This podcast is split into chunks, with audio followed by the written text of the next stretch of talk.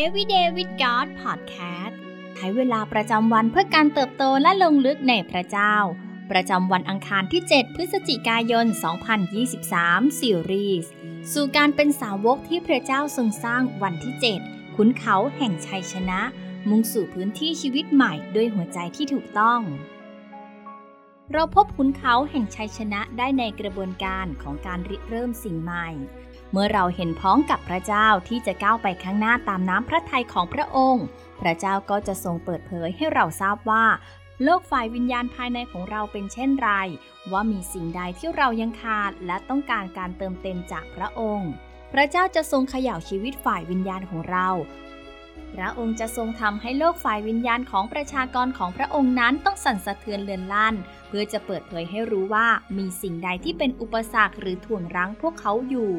เพราะเราเป็นดั่งอาณาจักรของพระองค์ที่มาตั้งอยู่บนโลกนี้ ผู้เชื่อและสาวกของพระเยซูจึงต้องตระหนักถึงเส้นทางสู่วัตถุประสงค์ข้อนี้ ว่าการเขย่าฝ่ายวิญญาณของพระเจ้านั้นจำเป็นต่อเรามากเพียงใด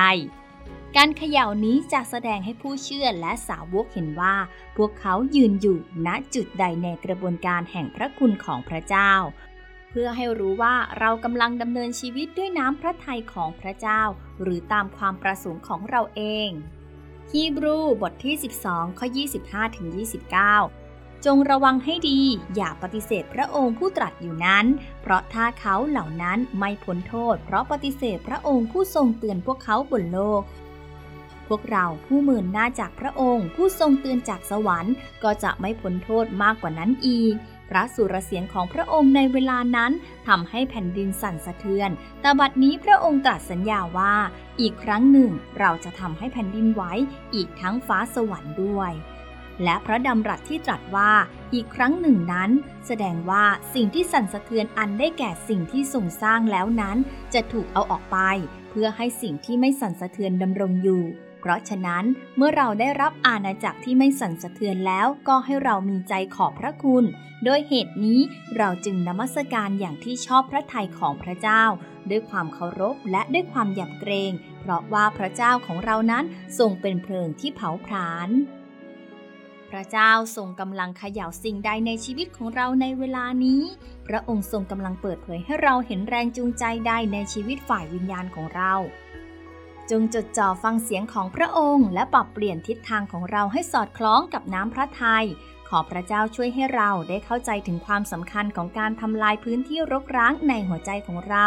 เป็นการแผ้วทางหนทางไปสู่พื้นที่ใหม่ ในชีวิตฝ่ายวิญญาณ เมื่อเราดำเนินไปตามพระประสงค์ของพระเจ้า คุณเขาแห่งชัยชนะฝ่ายวิญญาณเกิดขึ้น จากการที่เราเชื่อฟังพระเจ้า และพระวจนะของพระองค์ หนึ่งยอนบทที่5ข้อ4ถึง5เพราะทุกคนที่เกิดจากพระเจ้าก็มีชัยเหนือโลก และความเชื่อของเรานี่แหละเป็นชัยชนะที่มีชัยเหนือโลก ใครล่ะที่มีชัยเหนือโลกไม่ใช่ใครอื่น คือคนที่เชื่อว่าพระเยซูเป็นพระบุตรของพระเจ้านั่นเอง ทั้งถนนแห่งการเป็นสาวก หุบเขาแห่งการเรียนรู้ หน้าผาแห่งการต่อสู้ และขุนเขาแห่งชัยชนะ ล้วนเป็นส่วนประกอบของกระบวนการแห่งการเป็นอาวุธอันเข้มแข็งในพระหัตถ์ของพระเจ้า การได้ยินพระคำของพระเจ้าสร้างความเชื่อของเราขึ้น รักษาเราไว้ให้เป็นน้ำหนึ่งใจเดียวจากภายใน และร่วมในพระกายของพระคิดอย่างมั่นใจ ยิ่งไปกว่านั้น เราต้องรู้และตระหนักถึงกระบวนการเป็นสาวก และราคาที่ต้องจ่ายของการเป็นสาวก ยอมให้พระคุณของพระเจ้านำทางเราผ่านอุปสรรคที่ขวางกั้นบนเส้นทางของเราและโดยน้ำพระทัยของพระเจ้าและวัตถุประสงค์ที่ทรงมีต่อชีวิตเรา เราจะก้าวต่อไปในพื้นที่ชีวิตใหม่ที่พระองค์ได้ทรงจัดเตรียมเพื่อเราเท่านั้น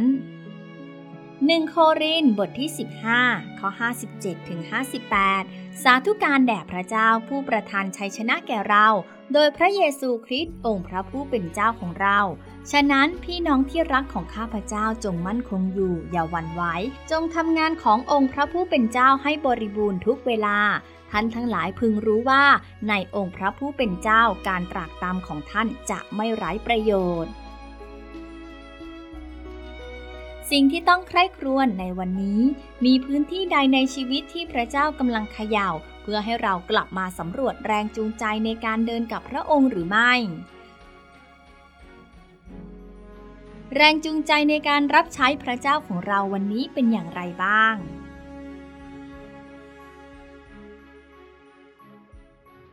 ให้เราอธิษฐานด้วยกันค่ะ พระเจ้าที่รัก เราขอบคุณพระองค์ ผู้ทรงนำเราสู่ชัยชนะในแต่ละวันที่เราเดินไปกับพระองค์ ขอทรงช่วยเราให้ได้จดจำบทเรียนที่เราได้เรียนรู้ ผ่านการใช้เวลากับพระองค์ในตลอดสัปดาห์นี้ ให้พระคำของพระองค์ปรากฏชัดอยู่ในหัวใจและความคิดของเรา เราขอบคุณที่ทรงเดินเคียงข้างเราเสมอมา และอนุญาตให้เราได้รู้จักพระองค์มากขึ้นบนเส้นทางนี้ เราอยากจะเป็นสาวกที่เป็นที่พอพระทัยในสายพระเนตรของพระองค์ เราอธิษฐานในพระนามพระเยซู อาเมน